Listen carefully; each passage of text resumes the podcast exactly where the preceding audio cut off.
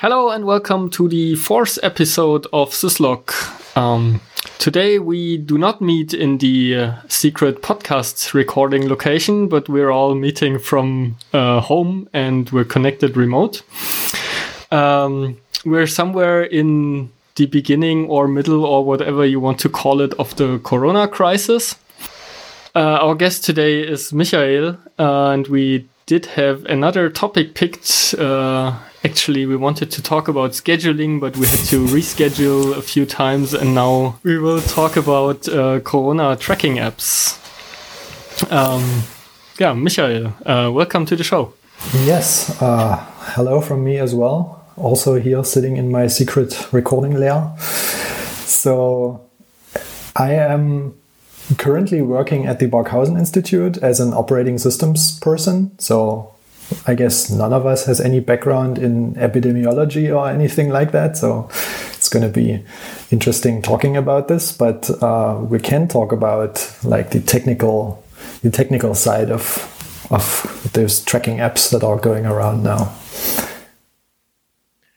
Um, so, uh, Michael, the last time we actually worked together, so Flo um, you and me, we were all at the operating systems chair, and you have now moved to the Barkhausen Institute. Can you give a bit of background on what that is actually? Sure. So I actually moved there, and then part of me moved back.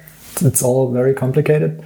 So the Barkhausen Institute uh, is an is an independent research institute. It is uh, kind of closely attached to TU Dresden, but uh, administratively it's independent.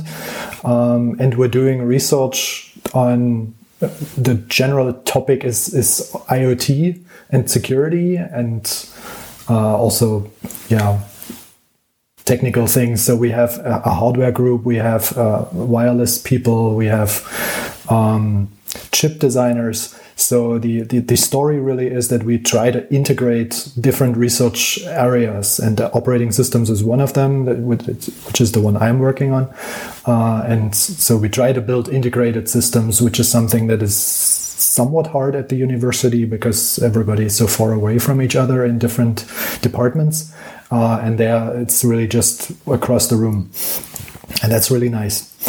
Um, lately, I've actually moved back 40% of me has moved back to TU Dresden because the operating systems chair is currently uh, vacant in the sense that the former head, Hermann Härtig, has retired officially and there is no successor yet. So I'm filling in there as well, which yeah, is currently quite an interesting job. So you have two different two different employers with different rules on how to work the corona crisis, but it's so far it's sort of working. I'm, I'm sitting here and being part time this, part time that.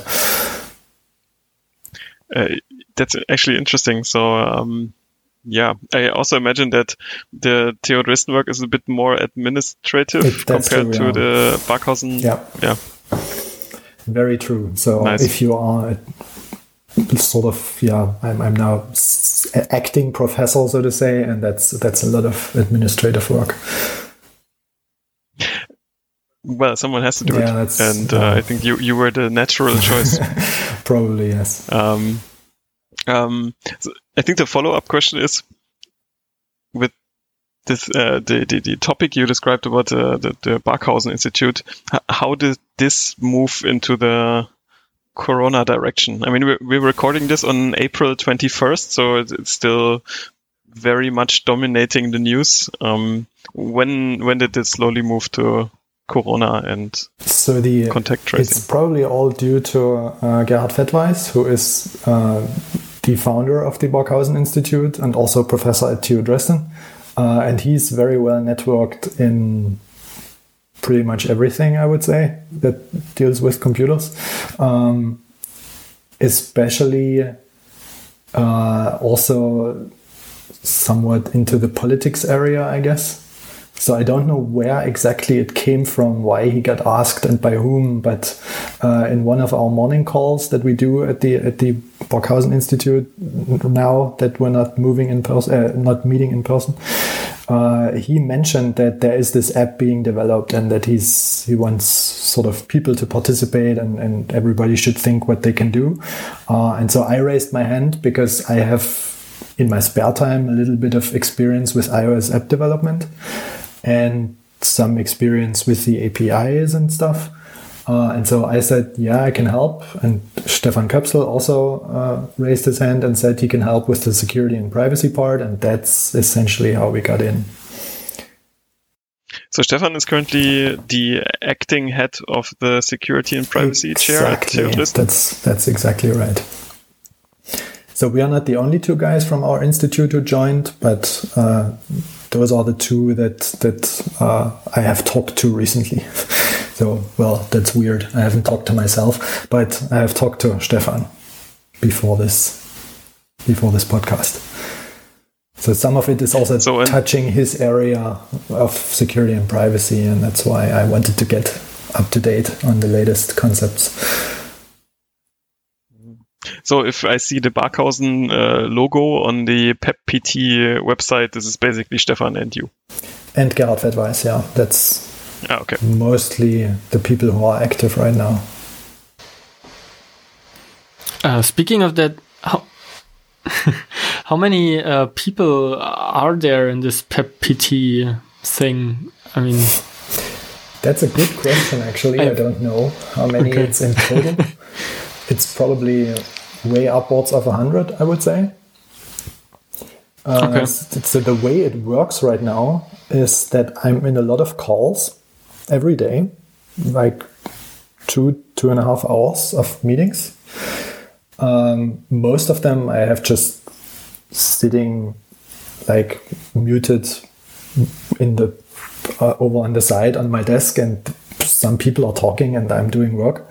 Um, but some of them are actually important and it's it's quite hard to get so many people to collaborate. So i guess management wise those people who are doing the management it's probably a nightmare for them because they have to try and get everybody into those calls and have the, the, the, the information dissemination that it reaches everyone who needs to know something.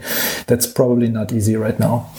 So yeah, that's why I also don't really know how many people there are because I only see the managers of companies who are in the calls and then the, the, the busy bees who are doing the actual work are probably sitting somewhere in the home office and getting their info from their manager. So there's a lot of companies involved and they only send management into the calls. Hmm.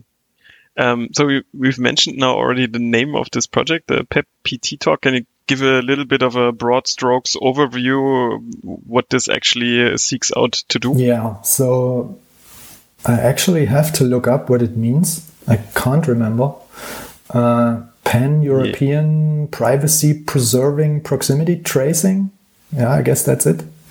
Uh, that's P. Sounds about right. PT. Yeah. so it's it's a hard acronym. It's not the. It doesn't roll off the tongue, but uh, so yeah, that's that's what what it's called. Um, and the general idea is to help in stopping the spread of the disease of, of the coronavirus disease and doing that by essentially tracing which people have been in contact with each other essentially doing the work in an automated fashion that is doing manually by the contact tracers in the in the health authorities when you are tested positive, then they try to call everyone who you have been in contact with and then tell them that they should probably get tested or self quarantine or something like that. At least that they are aware that they were in contact with someone who tested positive. And that work is something that should be automated. And this is what all of these app projects are essentially about is to to kind of use technology to make this process more precise and faster because time is is important here uh, the sooner you can tell people that they have been in contact with someone who tested positive the sooner you can react and the sooner they can get tested or they can at least be careful and, and maybe stay at home more rigorously um, and and that would help slowing down the spread. So this is one measure that is being discussed that could help. I am of course not an epidemiologist, so I don't know how effective that really is. But um, other people who are smarter in this area than, than I am have told us, have, have given reasonable scientific arguments that this makes sense. I think the way I see that uh, as a as a layperson um, is that um, if we have a tool that does that, we don't need the countrywide shutdown. Yeah, so probably. We can have the surgical quarantining exactly. it's not the people that should quarantine. Yeah, you you replace the yeah. quarantine sledgehammer of putting everyone at home with something more precise. Yeah, that's probably the hope. And um, this project, uh, so I, there's a I have a PDF in front of me. Uh, the PEPPT team has members from these countries um, and uh, names a couple of Central European countries like Austria, Belgium, Denmark, France, Germany, Italy, Switzerland, and Spain. So is is this really a European project? Is this the only European project? So I'm not sure if it's the only one. I think some of the competing projects are also international. Uh, but it really is the case. So in the calls, you really have people from France, you have people from the UK, you have people from yeah Italy, uh, all of those countries, all of those accents I have heard in the calls. Um, so that is definitely the case that everybody talks English and there's a lot of a lot of easily recognizable European accents in those calls including German. so I don't want to. Yeah, I would say not like in our podcast where we only have one easily recognizable accent. um, exactly. Yeah. So th this sounds a lot like the, the projects I was also involved in in the um, in my university time. The the only difference that I can see now is that um, if any of my former projects would have burned down and had zero outcome, uh, no one would have cared and uh, this is definitely different for for this project. So, um, is is there the sense of of having to accomplish something? I think there's a lot of pressure. I mean, not so much on me, I would say, uh, because I'm not uh, doing work that is on the critical path. Um, but for those guys who are leading or who are participating from companies that are really tasked with some critical development effort, like the guy who leads the company doing the Android development or the guys from the backend team, um, they I think they really feel the pressure that, that everybody is looking at them and we get deadlines from I guess in the end from politics. Uh, when something should be done, when something needs to be released, and that those deadlines then trickle down into those companies and to the people doing the actual development. So I guess there was, for many of them, there was quite a bit of crunch time in the last weekends. So that probably many of them had no Easter time. Uh, so yeah, that's that's definitely something you can feel that people are under pressure there to do something, which might also explain why some yeah, some of the PR management was a bit, yeah, suboptimal, I would say. Uh, and I guess that's that's some of the reason of that is that everybody tries to be quick and high quality and low bugs, and that doesn't fit together well. Um,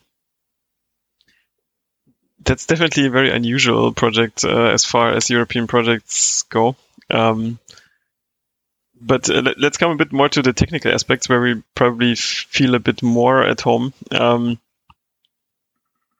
I mean, I think that the layperson would would say like, "Hey, why don't you just ask all the um, uh, ISPs, all the mobile phone, uh, mobile network providers, um, everyone to give their data to the nice people um, at some government agency and they will figure out who had contact with whom. So, yeah, there's definitely the approach that has been employed in other countries, like, yeah, primarily, I guess, the Asian countries have moved forward with this whole uh, using an app on phones to to help with the corona disease. Um, the problem is that we specifically, or not just we, but all of the tracing apps that are being discussed in, in Europe and in the US uh, are moving away from using GPS or, or telemetry, telemetry from the from the uh, phone networks because that's way too coarse grained. Um, you would need, yeah, GPS is is in the in the accuracy, I guess, of meters. So that's not that's not really precise enough, especially if you are in, in buildings where yeah, multiple people live in the same GPS coordinates without being in contact because houses have multiple floors.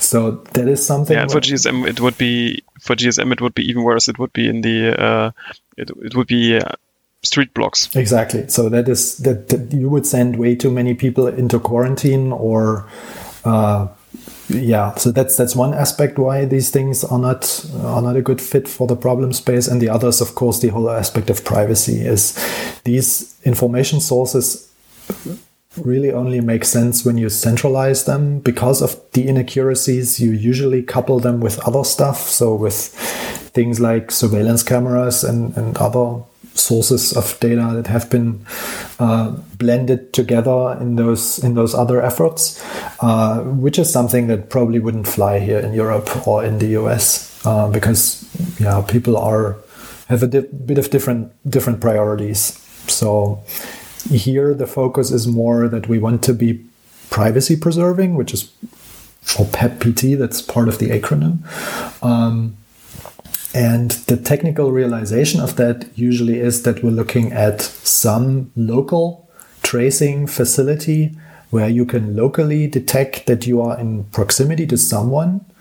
Uh, and then you store that locally until you are infected. So until you are tested positive, until you know you are infected. And then you are asked, and hopefully that's all going to be voluntary, but that again is a political decision. Uh, then you are asked to essentially warn others somehow. And the details is where it gets tricky. Uh, one thing we need is how do we detect proximity to other people? And there, the most discussed technology right now is Bluetooth because that's something you can turn on on your phone and it will send like a little beacon that other phones can detect. And it has limited physical range, usually of a couple of meters. Uh, and that means if you detect it, you are pretty close to someone. And then you can also use tricks like measuring the signal strength in order to more closely or more accurately figure out how how long and for what distance you have met someone. Okay, so let me try to summarize. So the, the at the very lowest layer, everyone would have their Bluetooth enabled. Every phone would send little beacons. Every other phone would sort of record all the beacons it sees with the like an estimated distance, and then everyone has in their hands a a digital record of who they were in contact with, where who means uh, pseudonymous pseudonymous um, exactly identifiers. So usually you either make up random numbers that you broadcast for a while and then you make up a new random number and broadcast that for a while. And the time ranges are usually uh, like 15 minutes up to an hour uh, until then you use the same number and then you change it. And yeah and then you would record those numbers on the other side if you see them if you detect them. Um, due to some details we can discuss later, that's not exactly how it's done because then you would have too many numbers that you would need to send around in case you want to tell people that you who you have been in contact with. Uh, that's why it usually uses some cryptographic tricks in order to have a seed value from which you then use a pseudo random number generator that determines those those IDs uh, in an algorithmic fashion and not really random. So from the outside, they would look random, but in fact, they are generated from some seed value. And then you would only need to publish the seed value. So at this kind of technical at the lowest layer, this seems very straightforward. So are there already challenges in that uh, space? No, I guess that part is pretty straightforward. So at least from the privacy and cryptography standpoint is that you figure out some pseudonymous numbers, usually pseudo-random, uh, that you broadcast as Bluetooth beacons, and then the other side can detect it. Of course, the technical implementation issues they already begin there. Uh, I don't know if we already want to go into that right now. Yeah, sure. Why not? Okay. Um, I think. Yeah. I assume you mean the um, how does it actually work on on real phones? Yes, exactly. Angle. So the problem, of course, is if you want to implement such a Bluetooth substrate that sends out these beacons and then detects it and records it uh, on the other end in, in the other phones, um, you need to develop an app that can do that in the background because ultimately that's it's it's impossible to tell people that they need to keep their phone awake. That that wouldn't work. So they want to have it in their pocket and it will go to sleep. Um, and then the problem is you need to manage those random number rotation or those pseudo random number rotation uh, while the phone is while the app is suspended on the phone. And that's already a problem at least uh, on some phones. Yeah, it's a problem on some versions of Android, uh, especially some of the larger Chinese manufacturers. They have a tendency to kill stuff in the background. So there's actually a website that's don'tkillmyapp.com, I think, uh, which rates phone manufacturers by how aggressive they kill background applications. Uh, and Huawei is top of the list. So they very aggressively optimize for battery life and just don't have stuff running if it's not showing UI. And so that becomes a problem because then you can't make up new random IDs and you can't change the ID you're broadcasting and you also can't, maybe can't record the, the things you're seeing. You probably um, can't even broadcast, right? I mean, if you're not running, how would you it depends on how the Bluetooth ID. APIs work. So for some, you just set it up and then it continuously advertises. Uh, and you don't need to do anything in, in your own application code for that. That's usually, I think, how those APIs work. At least that's how it works on iOS. There you essentially just configure the Bluetooth system and then it does that autonomously. So you just need to reconfigure it every hour to, to use a new to use a new ID. Uh, on iOS, the problems are actually different is that they, when, whenever the app goes into the background, they use a more lightweight version of the advertisement frames in Bluetooth due to power reasons, presumably. Um, and unfortunately, those have not the bits that we need. So they don't have the random ID in there any longer. You would actually need to wake up the app and make a connection in order to get the ID. And that doesn't work if the other end is in the background as well. So when both ends are in background, then on iOS it doesn't work. They can't see each other. They don't get woken up and there's nothing you can do really. So those those Bluetooth APIs were really designed to talk to things like I don't know heart rate monitors or stuff like that. So where the other end, in, in this case the heart rate monitor, doesn't go to the background because there is no background. Uh, yeah, but really having two phones talk to each other over Bluetooth in this fashion where both ends of the communication have stuff running in the background only, that was never intended. And so that's why a lot of the platform APIs currently make problems there. Is that if you try to implement it and you put the phones next to each other and they both go to sleep, then it just stops and that's not helpful. Solving these problems is where this Google Apple, uh, let's call it alliance, comes in. Um, so yes, I think essentially, so I think one thing yeah. that's been misunderstood, at least maybe by non-technical people, is that Apple and Google are not actually developing their own app, but they're just making sure that these problems we just talked about go away, more or less. Uh, it's not it's not that easy Uh, they don't just make these problems go away, unfortunately. That would be the good version of it. Um, but they actually build their own API, so they don't change the Bluetooth APIs. The Bluetooth APIs continue to work as they do today, uh, with all those problems that they that they have today for, for this kind of application. Uh, instead, they're developing new API. So they're developing something where the entire substrate of the contact tracing, all the layer that we've talked about so far, is this, this generation of the IDs and broadcasting them over Bluetooth and recording when you see them, all of that would then be done outside of the app uh, by the operating system. Um, in a way that only works for some of the proposed protocols, but not for all of them. Because what the app then in the end really does, if it uses this SDK that, that is proposed now, it's no one has seen it. We've, we've just seen the API documentation that, that Apple and Google uh, published. Uh, essentially, the app would just implement a big button where you can turn it on. That's all you can do.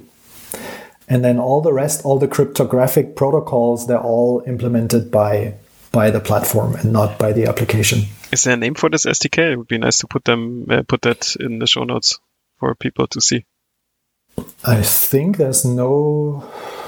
I'm not aware of a name for it. So um, it has been published. Uh, we can we can check later, but uh, it would be interesting. Yeah, I would I also want to take a link and then put it into the show notes. But it, it, I think contact tracing is probably the name that they gave it. Ah, very creative. Yeah. Uh, I think we can uh, come back to this later because I think it's also interesting in in a question like when can we have all of this? Um, but yeah. um, one question I have so how did Google and Apple actually decide on what they implemented? Was there already some form of proposal that they picked up, or did just some Google engineer call some Apple engineer and say like, "Hey, let's do this"? So, disclaimer: uh, I'm wildly speculating now because I have no no actual insight, um, but you can make an educated guess uh, from the fact that um, there are different approaches of the technical details of those systems. So, on the fundamental level, broadcasting those pseudo random IDs and uh, aggregating them locally uh, on the on the phone. Uh, that's something all of the proposals have in common. But they deviate when it comes to how do you inform others when you get tested positively. That's where the systems start to deviate, and we can later talk about how they deviate and what the the impact is regarding privacy. Um, and so there are multiple different proposals going on, and one of them, uh, which has been called the decentralized approach, uh, is the one that has probably been proposed to Apple and Google. It was developed primarily by ETH and EPFL, so the two big, or two of the big uh, Swiss universities. And it's easy to imagine that they have good ties into Silicon Valley. I mean, Google is located in Zurich, so they are neighbors. Um, and yeah, some of the professors there come from California or have been have been professors there as well or have moved over from the US and so it's it's quite easy to imagine that they have quite good collaboration and that's why it looks like the Google and Apple proposal favors this protocol that has been proposed by the by ETH and EPFL which is to make it concrete is the DP3T uh, proposal so those are quite close together. I think this is a good point to switch to the uh, centralized versus decentralized question. Um, yeah. So you mentioned now that there are different um, approaches out there. So I think it, all starts at the point that you had earlier. Like, oh, now you have all of those IDs, but where do they go? Exactly. Exactly. So um, yeah, a bit of history maybe. So PEP-PT originally was conceived as sort of, uh, yeah, um, a choice of building blocks Uh, that's why we originally thought of uh, multiple different approaches. So both in in our calls, and I've actually been witnessed that. So both the centralized and the decentralized approach have been discussed. Um, but then certain people veered off uh, proposing only the decentralized approach, while PEPPT internally, when it came to developing more concretely the German implementation, was more gearing towards the centralized approach. And that's why we have this big media kerfuffle right now, uh, where somehow the decentralized approach is being positioned as the good one, and the de- uh, and the centralized approach is being positioned as something evil. Um, which I think is oversimplifying things a little bit. I mean, there are certainly trade offs, but um, I think none of the approaches is really clearly dominating the other in terms of privacy. It's just that the trade offs are different, and we can discuss which one we like more and which one we like less, but that's ultimately not a technical decision. Um, so, I mean, yeah, we can we can make that discussion here because it's I guess it's pretty interesting. So, the terms decentralized and centralized are actually a bit misleading, I would say, because the contacts that you detect over those Bluetooth signals, both approaches store them locally on the phone. So, in that sense, all approaches are decentralized. The difference really just begins when you test it and you're tested positive and you want to upload enough information so that your contacts can be notified.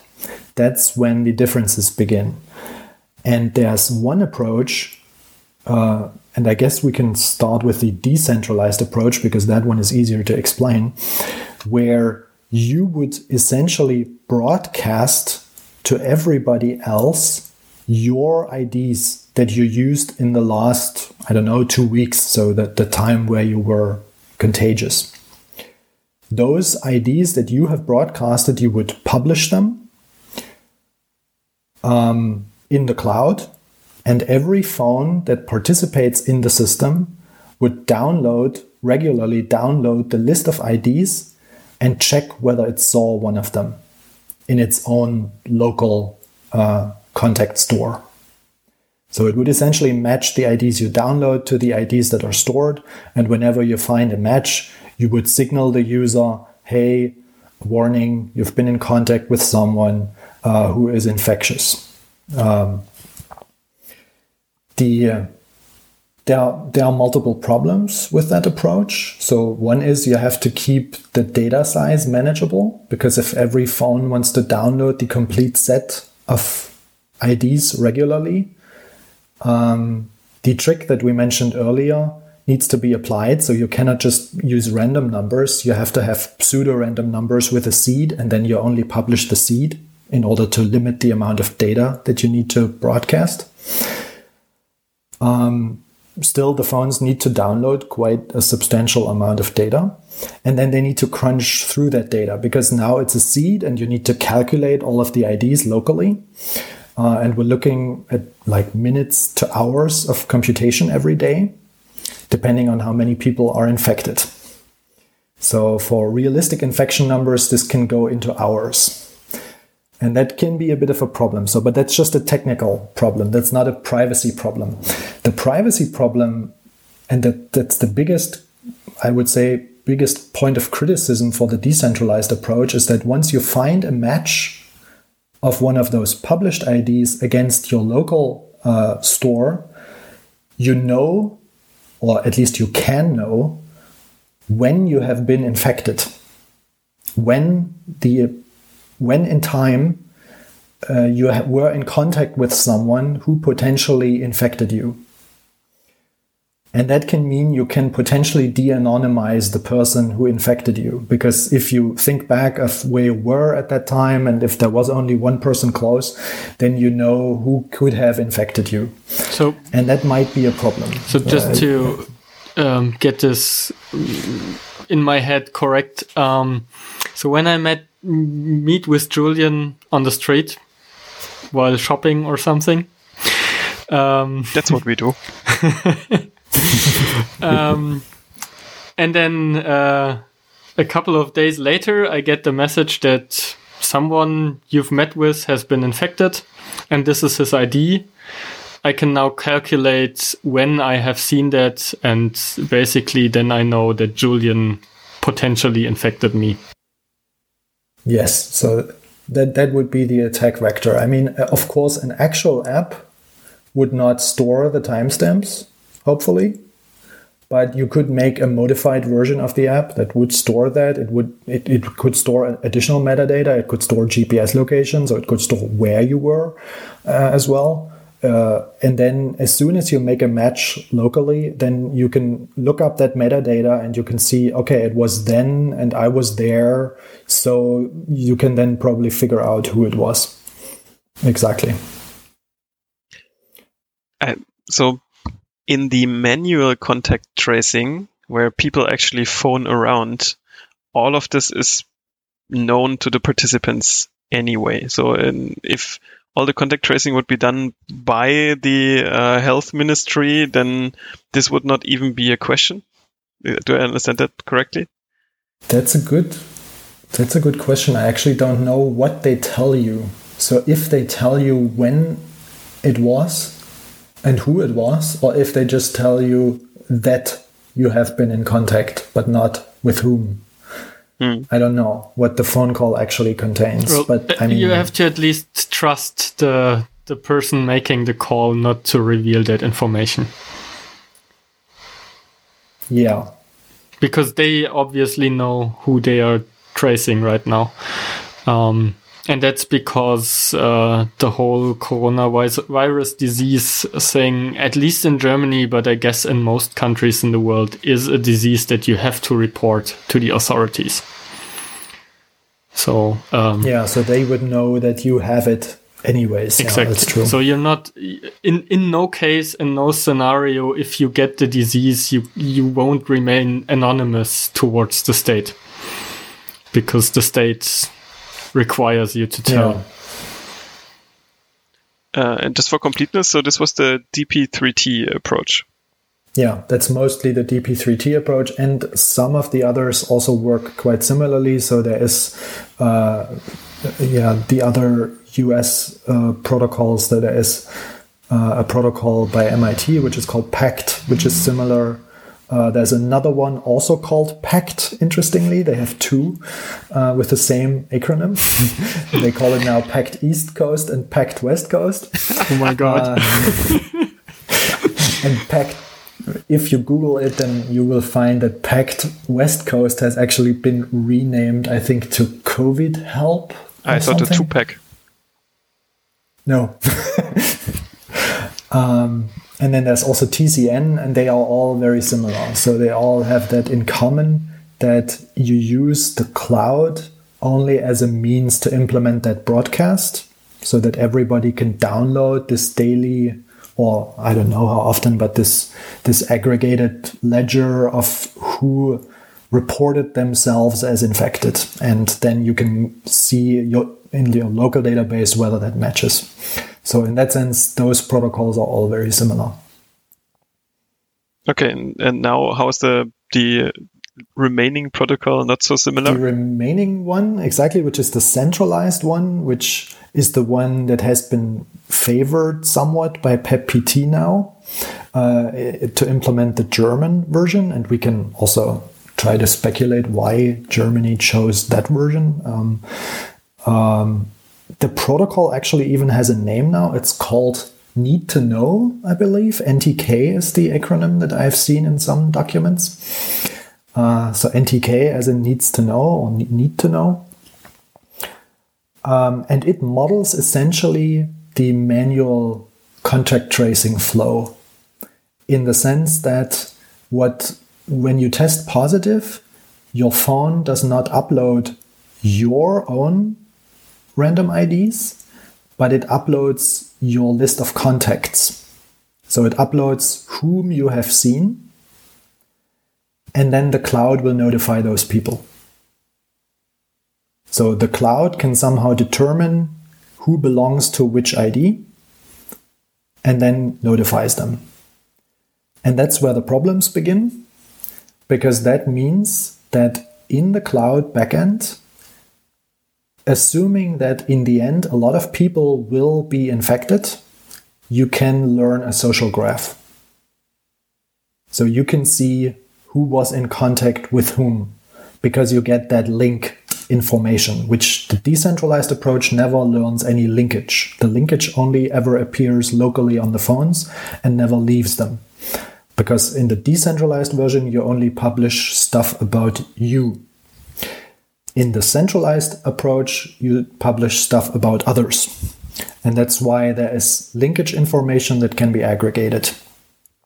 And so that's the downside for that approach is that the central authority, the central servers, they can learn who was in contact with whom and transitively who knows whom uh, in, in, case the graph grows very, very large because a lot of people are infected. But you said it's not a clear cut uh, win or lose situation between the protocols. So, so this also, what what do you see as a positive of this approach? So the positive is that you never learn who infected you. You just learn one bit, which is you have been in contact. Please be careful.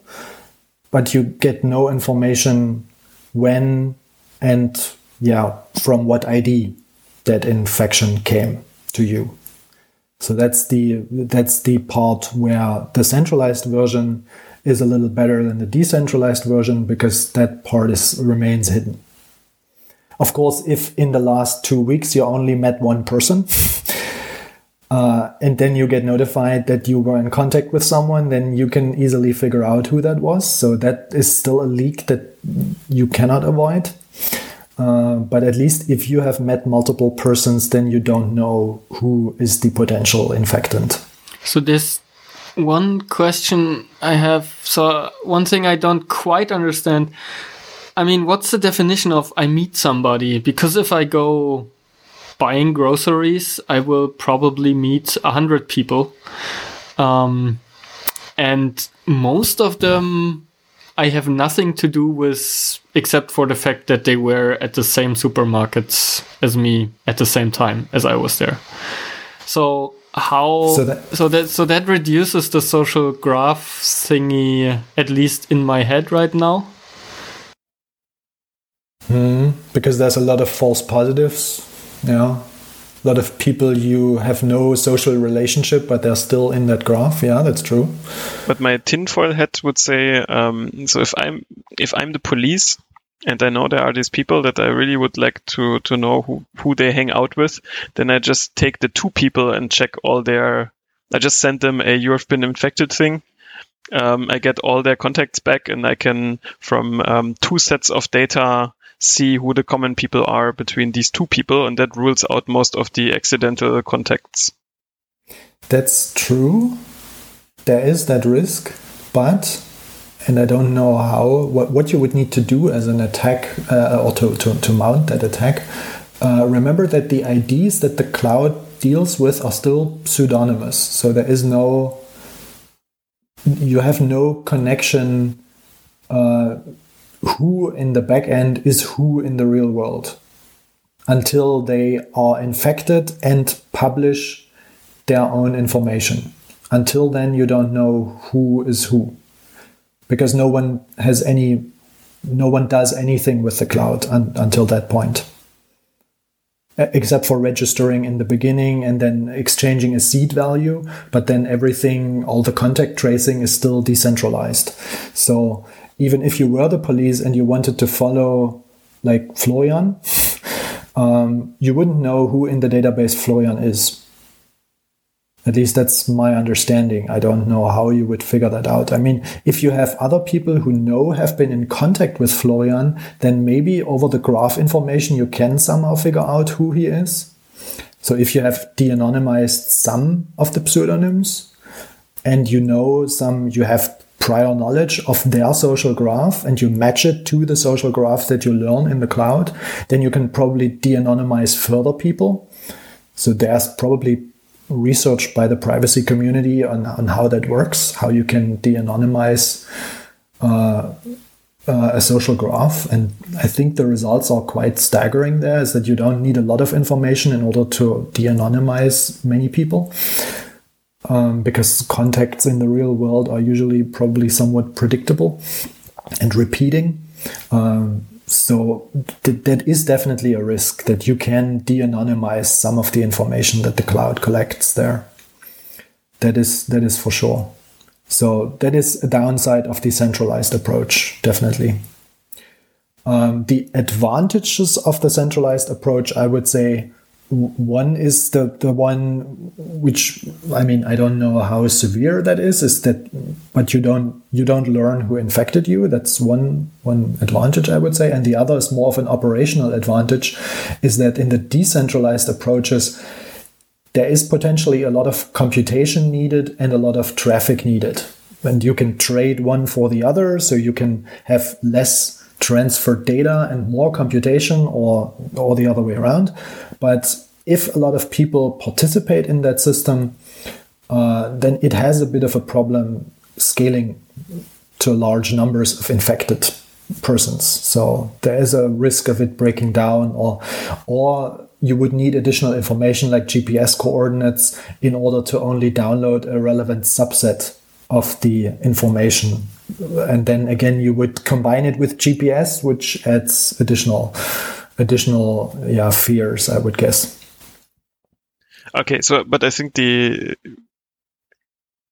I think what people read is they read centralized approach, and that sort of triggers the turnkey yeah. police state uh, fears.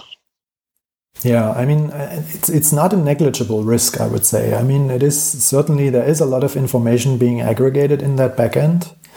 Um, there are ways being discussed on how to, yeah, kind of obfuscate the information that you upload. So, for example, when you think of you are infected and you dump your entire contact list in one go, then the server knows that these are all your contacts because you uploaded them in one large package. So one idea would be to upload them in multiple chunks and maybe over a mixed network, like in the Tor sense, uh, so that the servers don't even learn that those belong together. Because they mm. don't need that information. They don't need to know that they belong together. They just need to know whom to inform.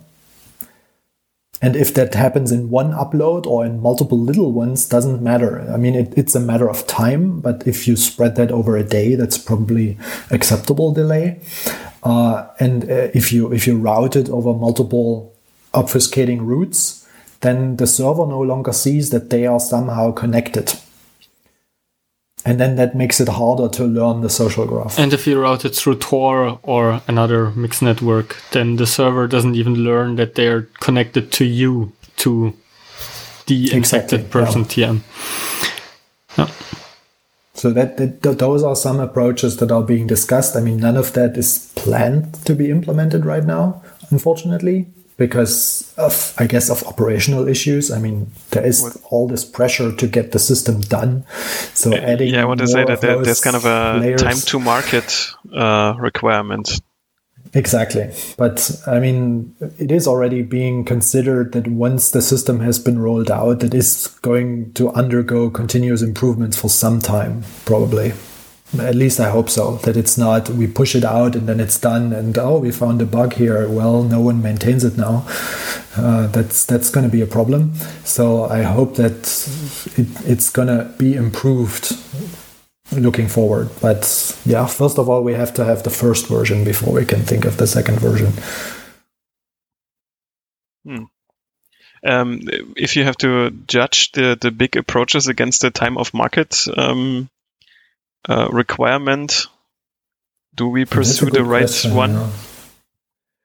So I can, uh, because I'm only involved in PEP-PT calls, I know there's been a lot of stuff going on. So the, the privacy aspect that everybody is discussing right now in, in public is really, I would say, it's an important aspect, but it's not the aspect that creates the most work right now. So stuff that is going on inside PEP-PT is uh, a lot of calibration work for the Bluetooth because um, you want to figure out from the signal strength, determine the proximity essentially the physical distance to to the other phone. Uh, and that depends on the phones. So they, they bought like i don't know 100 different types of phones and made tests with actual people. So they had tests with Bundeswehr soldiers actually uh, in somewhere in Berlin where they had like grids on the floor and then uh, a camera for the ground truth to, to know how far apart people were from each other. And then they were supposed to work walk around with the phones in their hands. Uh, and that was used to calibrate an algorithm that can figure out physical proximity from signal strength values. That is one thing that is ongoing. Then the whole uh, backend development, there was pen testing being done, there's security audits from the BSI.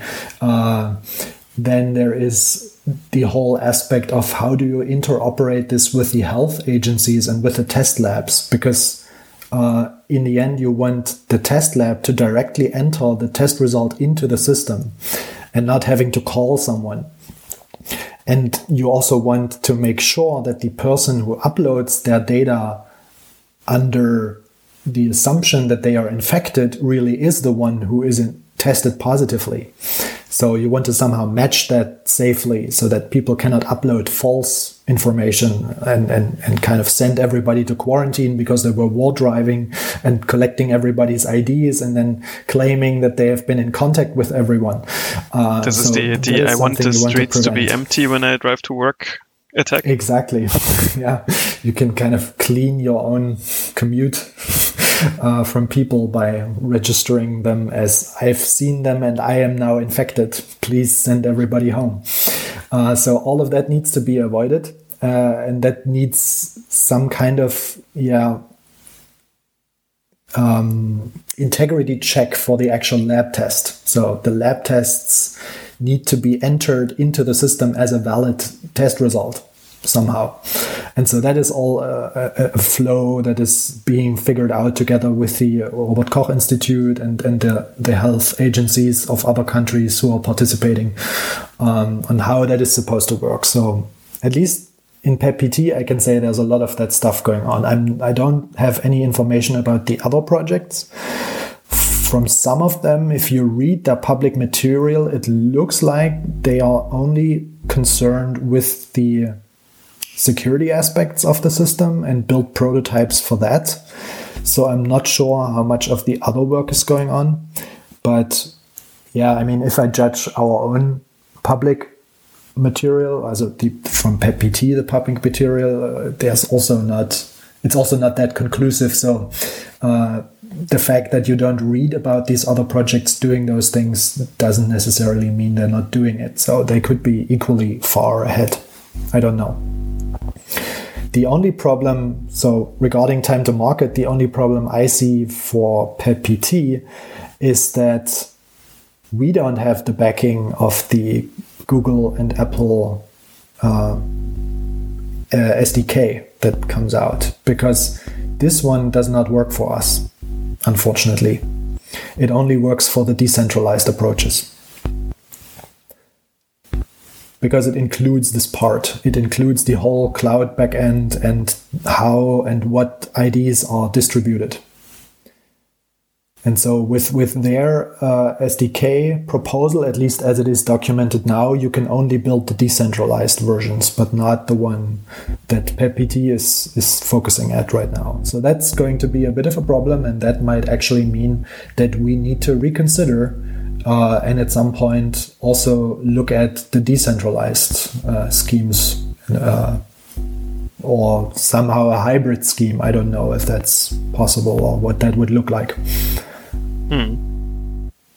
That feels a bit like uh, Google and Apple have sort of created facts. Um, yes. And everyone else yes. has to sort of live with the decision they took. And that's moving now a bit into the politics area here, um, because some countries are probably not happy with that. So, I mean, there's probably, I mean, from from my perspective, I wouldn't say there's anything sinister or conspiracy like going on. It's, I guess, it's simply the fact that Google and Apple would like to be in the next years, would like to uh, impose themselves as the gatekeepers of all kinds of health data. It's probably one of the big coming markets for them that they see. And so they, that's my guess why they are very happy to help out now. Uh, and they have chosen the next best approach. I don't think they have thought about it. I mean, they have probably thought about it, but uh, it's not that they picked one over the other out of some political reason. I guess it's just that this one was presented to them in a convincing fashion, and so that's the one they picked, uh, and that's the one that's that that follows their SDK now. Um, but of course, now we have some of the European countries, especially France, and I've also seen some news articles in the UK, who are not happy uh, with the fact that big American companies are essentially dictating them now how they have to implement their uh, yeah their contact tracing frameworks. Um, so there was an article now in, in from the from one of the French ministers uh, who was yeah sort of publicly attacking them for making facts without really consulting with the people in charge in those countries. And it's going to be interesting if there's movement there or if they stay where they are. So, yeah, I don't know. But I guess they see that as a big chance of moving into the health data market. It's not that they would gain any data from the current from the current efforts, but at least it would be a big PR win if they could pull this off. Mm-hmm. And I mean, from the from the uh, other perspective, if they would have consulted with 50 people, then uh, they would have 50 proposals to yes, choose from. Of course, they would. I mean, yeah, for them, it's probably easiest if they just pick something and implement it. And they, they, they, they probably had enough work doing that. So yeah. I don't want to to downplay what they did. I mean, it, they moved yeah, very quickly. Yeah, and the, the, the, the slightly sarcastic way of seeing it is, um, as Google or Apple, you can say like, well, which is the big French company we can talk to? Oh, you have none. Yeah. um, too bad. Yeah. And I think the true. same applies to Germany. So no, I yeah. don't want to hack on the French people. Um, oh, but they could talk to T Systems. oh fuck. no, but um, to be to be honest, um, it's probably also. I mean, when when did Google and Apple announce this? It was like two or three weeks ago or something, and then they said, "Well, we'll yeah. have it in May," and everyone's like, "That's quick." So, mm-hmm. um, I guess in that kind of time frame, you don't choose between or you don't implement 50 yeah. different options. You just pick the yeah. one that's that sounds reasonable and was presented to you, just as you said, was presented to you uh, in a fast fashion. So I would I would guess that that's what happened. That someone in the Switzerland universities had the right phone number at hand and called someone and told them, "Yeah, we have this proposal now. Here it has the backing of some of our privacy people. Uh, is there anything you can do?" And then someone at the other end said, "Oh yeah, sure. We'll send it over. We'll have a look." And if they found it reasonable, then they had enough work doing all the implementation because it's that's probably not easy. And they have already said that they're going to backport it to all the older os versions as well so that not just the newest phones get it. So that's probably a lot of testing that they have to do. And they can also make it in a way that it's uh, sensitive to battery usage which is something we haven't talked about yet if, if, if that's a problem. So i guess it would be if you if you have to play dirty tricks that the phone stays awake all the time because there is not enough API to do it properly in the background, um, then that would that would be a, a, battery issue as well. So yeah, it's it's going to be interesting who is going to adapt, whether they can offer some more access so that multiple approaches can be implemented, or whether whether we here in Europe have to just be pragmatic and look at what's there and figure out how to use it. Mm. And also from the uh, ergonomics or efficiency angle, I mean, if if um, if I use this app and my battery is empty after two hours, then I will just yeah. stop using the app at some point, or at least some people will, which sort of defeats the whole point because yeah, um, a, a sizable fraction of the population has to use this, otherwise it's pointless. That's very true. So some of the numbers that we have heard is that somewhere upwards of 60, 70% have to use it, and, and uh, otherwise it makes no sense. And that's a mm. pretty high number. So that, that that already sounds somewhat unrealistic to me. Is that that many people would install it and run it? But if there's any of those problems, if it's a battery problem or if it's uh, if it doesn't run on the on the older on some of the older versions, then you would probably lose enough people so that the whole approach becomes pointless. And that's also some of the arguments that we have heard is this whole discussion of decentralized versus centralized and which privacy leak is, is, is worse than the other one because you have some in all of the approaches. It's just you have to decide which one you're going to live with. Um, it's sort of the lesser discussion. The actual discussion is how do we make it work in a reasonable way so that enough people use it, so that it actually makes sense. Because otherwise, we can stop discussing if if if it if we have two competing approaches in the end, and every one half of the population uses the one approach and the other half uses the other approach and they're not interoperable, then none of them have gained anything. So yeah, I, I, guess the coming weeks will be interesting because they will some something has to happen. Um, at some point, uh, so you mentioned a good point. So, which app is it going to be? So, who decides? Um, is there going to be a big government committee that looks at all the apps and then just says um, by fiat, uh, this is going to be the German contact tracing app? So probably, I guess something like that will happen at some point. Is that there is an official endorsement? Of course, right now I have heard nothing of it being mandatory for anything, mm. because I guess that would again limit the public trust in it if we are forced to use it, or even if there is like nudging. Is that things like if you have installed it, you can I don't know go to concerts again or go to uh, the movies again. If you don't have it installed, you can't. I guess that would immediately be attacked in courts. Um, and then I don't know what the outcome would be, or, or, or people would out of protest not use it just because these things are happening. But I guess there will be uh, a suggestion of which one to use from official from official entities like the Robert Koch Institute is that they give one of these apps their official endorsement. Uh, but that's but, about the strongest I can imagine. Um, but all the different projects, I mean, all of the projects need to have some sort of funding. Is this currently all coming from um, the big source, and they just fund everything and hope one of the project, uh, one of the projects makes it? Yeah, so how the money aspect works, I don't actually have much insight into that. So, from what I have heard so far, at least in PEPP-PT, everybody works on their own terms for now. So, then no money has changed hands yet, as far as I'm aware.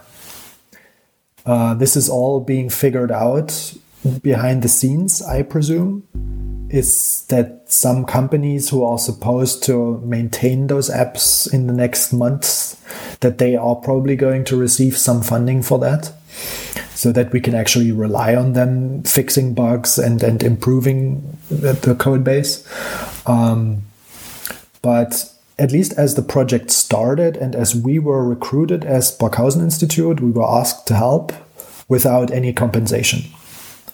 So our boss just said you can use some of your work time to do that. Uh, and yeah, I also probably invested some hours of my spare time here and there, but so far we have not received any money for it. So that's the current state of affairs. I think that's not sustainable going forward, and I don't know if the other projects received any funding. So that means that you do have different projects right now that you still sort of um, uh, work on besides this one. Yes. So it's not 100% of my time that I dedicate to that. It's it's a sizable fraction, but uh, yeah, I'm, I'm I'm also 40% university, and that that employer has not given consent to work on this because there is no quick structure to make those kinds of decisions in the university. Um, but so I, am I'm, I'm still doing administrative work and I'm still doing yeah teaching at the university that that I just can't leave that behind. So maybe let's go from the big project scope a bit more to, to your scope. So what do you actually do in the project? You, you mentioned before that uh, you do have some app development uh, experience. Yeah, so my contribution so far has been a bit, yeah, quite tiny, I would say. So uh, there is an app being developed for iOS, uh, which is just sort of a demonstration app. It's just showing um, how it's supposed to work. Uh, and it consumes uh, a library which contains all the core components, which is then supposed to be the basis for like national derivatives that each country can make for uh, whatever they endorse. So it's sort of a building block of components uh, or a, a, a, a, toolbox of components. Uh, and the application I'm developing is sort of the UI layer on top that just demonstrates how it's supposed to work. Sort of like I'm a in, in, reference yeah. implementation. Yes, exactly. It's what some of the other projects already have on their on their uh, public repositories. Uh, is yeah, just sample apps for Android and iOS, and I'm working on the iOS part. It's all supposed to be open sourced at some point, so that is also something that we uh, were a bit involved in, or I personally was involved in, in figuring out which license we can choose. Because in the end, we need to be App Store compatible, which rules out some of the stronger copyleft licenses, because GPL and at least the iOS App Store does not match.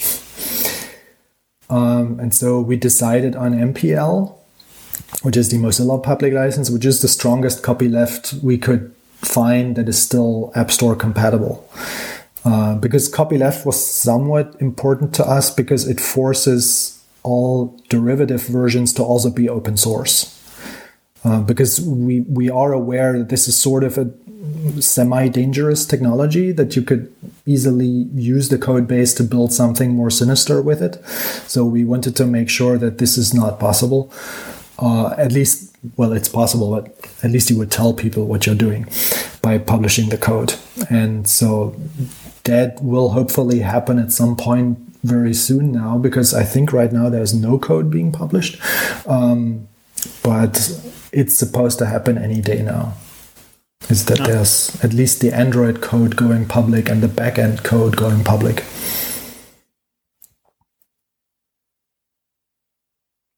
It's um, still the centralized approach, so it will be there will be interesting press reactions to it because somehow the press has now been primed that central is bad. Which, yeah, I mean, it is in some sense, but there's also privacy leaks in the other approaches. So that's not it's not a trivial decision what to do.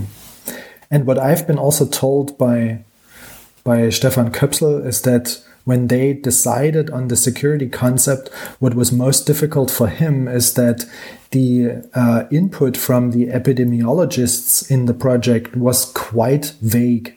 They also don't know what they might need in the future.